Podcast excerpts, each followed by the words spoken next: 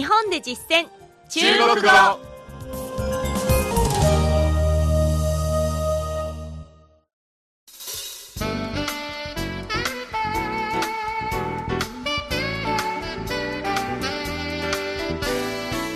大家好。皆さんこんばんは。日本で実践中国語第60課です。ご案内は私超いい関東梅田健ですこの講座では日本で出会う中国人との会話を目標に学んでいきます。舞台芸術編の内容をお届けしています。今日は中国人に狂言を紹介してみましょ能と狂言は似ているので比較する形で特徴を伝えることができますね。うでは早速本文を聞いてください。私が日本人の役で張さんが日本を訪れた中国人の役です狂言是什么？狂言也是日本传统的舞台艺术，和能剧一样，有音乐、舞蹈和面具这些要素。不同的是，狂言的内容比较幽默，如果听不懂怎么办？没关系，因为动作也很滑稽，所以听不懂语言也会觉得有趣。では今の会話を日本語で聞いてみましょ狂言とは何ですか？う。狂言も日本の伝統的な舞台芸術で、能と同じく音楽、舞踊とお面などの要素が含まれています。違うところは狂言の内容には比較的ユーモアがあることです。言葉がわからなかったらどうしましょう大丈夫です。動きも滑稽なので、言葉がわからなくても面白いと感じられますよ。続いて、進出単語を確認します。張さんの後に続けて発音してください。まず一つ目の単語は、狂言、狂言狂言要素、要素要素。ユーモアがある、幽默。幽默。動作、動き、动作。动作。滑稽、滑稽。滑稽。面白い、有趣。有趣。あるに趣という字を書いてある趣をひっくり返して趣があるという意味で面白いを表していますね。単語は以上です。今週の構文は、ユーモアを意味する幽默、滑稽という意味の滑稽、そして面白いと表す有趣、これらの使い方の区別です。どれも面白さを表しているのは同じですが、人を形容するときは、基本的に目上の人に対しては、幽默、幽默を使います。一般的にユーモアのある人、面白い人と言いたいときは、幽默と有趣、有趣のどちらを使っても大丈夫です。例えば、梅田さんはユーモアのある人ですね。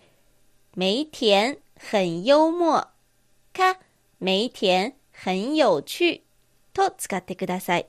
そして、滑稽、滑稽はややマイナスな意味を含む場合もありますので、慎重に使ってください。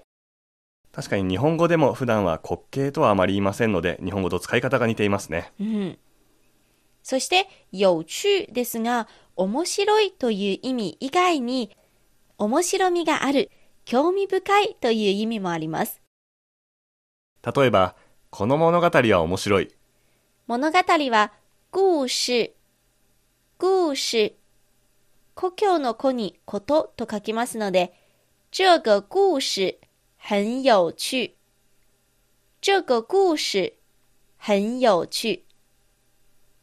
この本は興味深い。本は書、書ですので、这本書很有趣。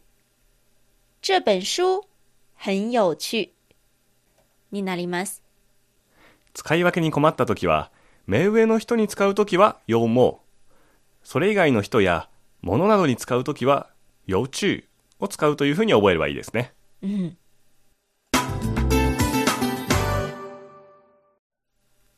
それではもう一度本文を聞いてください。今度は日本語訳に続けてゆっくりと読み上げます。皆さんも追いかけて話してみてくださいね。狂言とは何ですか？狂言是什么？狂言是什么？狂言も日本の伝統的な舞台芸術で狂言也是日本传统的舞台艺术。狂言也是日本传统的舞台艺术。能と同じく音楽、舞踊とお面などの要素が含まれています。和能剧一样，有音乐、舞蹈和面具这些要素。和能剧一样，有音乐、舞蹈和面具这些要素。違うところは狂言の内容には比較的ユーモアがあることです。不同的是，狂言的内容比较幽默。不同的是，狂言的内容比较幽默。言葉がわからなかったらどうしましょ如果听不懂怎么办？如果听不懂怎么办？う大丈夫です。動きも滑稽なので没关系，因为动作也很滑稽。没关系，因为动作也很滑稽。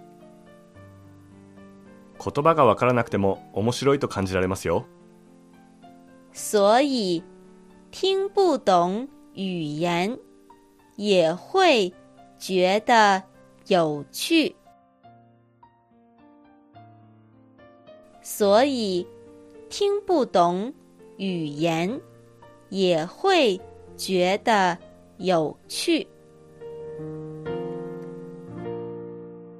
中国には皆さんがおなじみの狂劇、京劇、京劇、そして前回放送した購買劇、黄梅戲、黄梅戲以外に古典劇として有名な昆曲、昆曲、昆曲があります。昆曲は江蘇省の鉱山一帯で元の時代に生まれた戯曲です。明の時代に発展して多くの地方劇に影響を与えました。今回のリアル中国語のコーナーでは無形文化遺産でもあるこの昆曲の音声を聞いてみましょ姹紫烟火开遍。今日の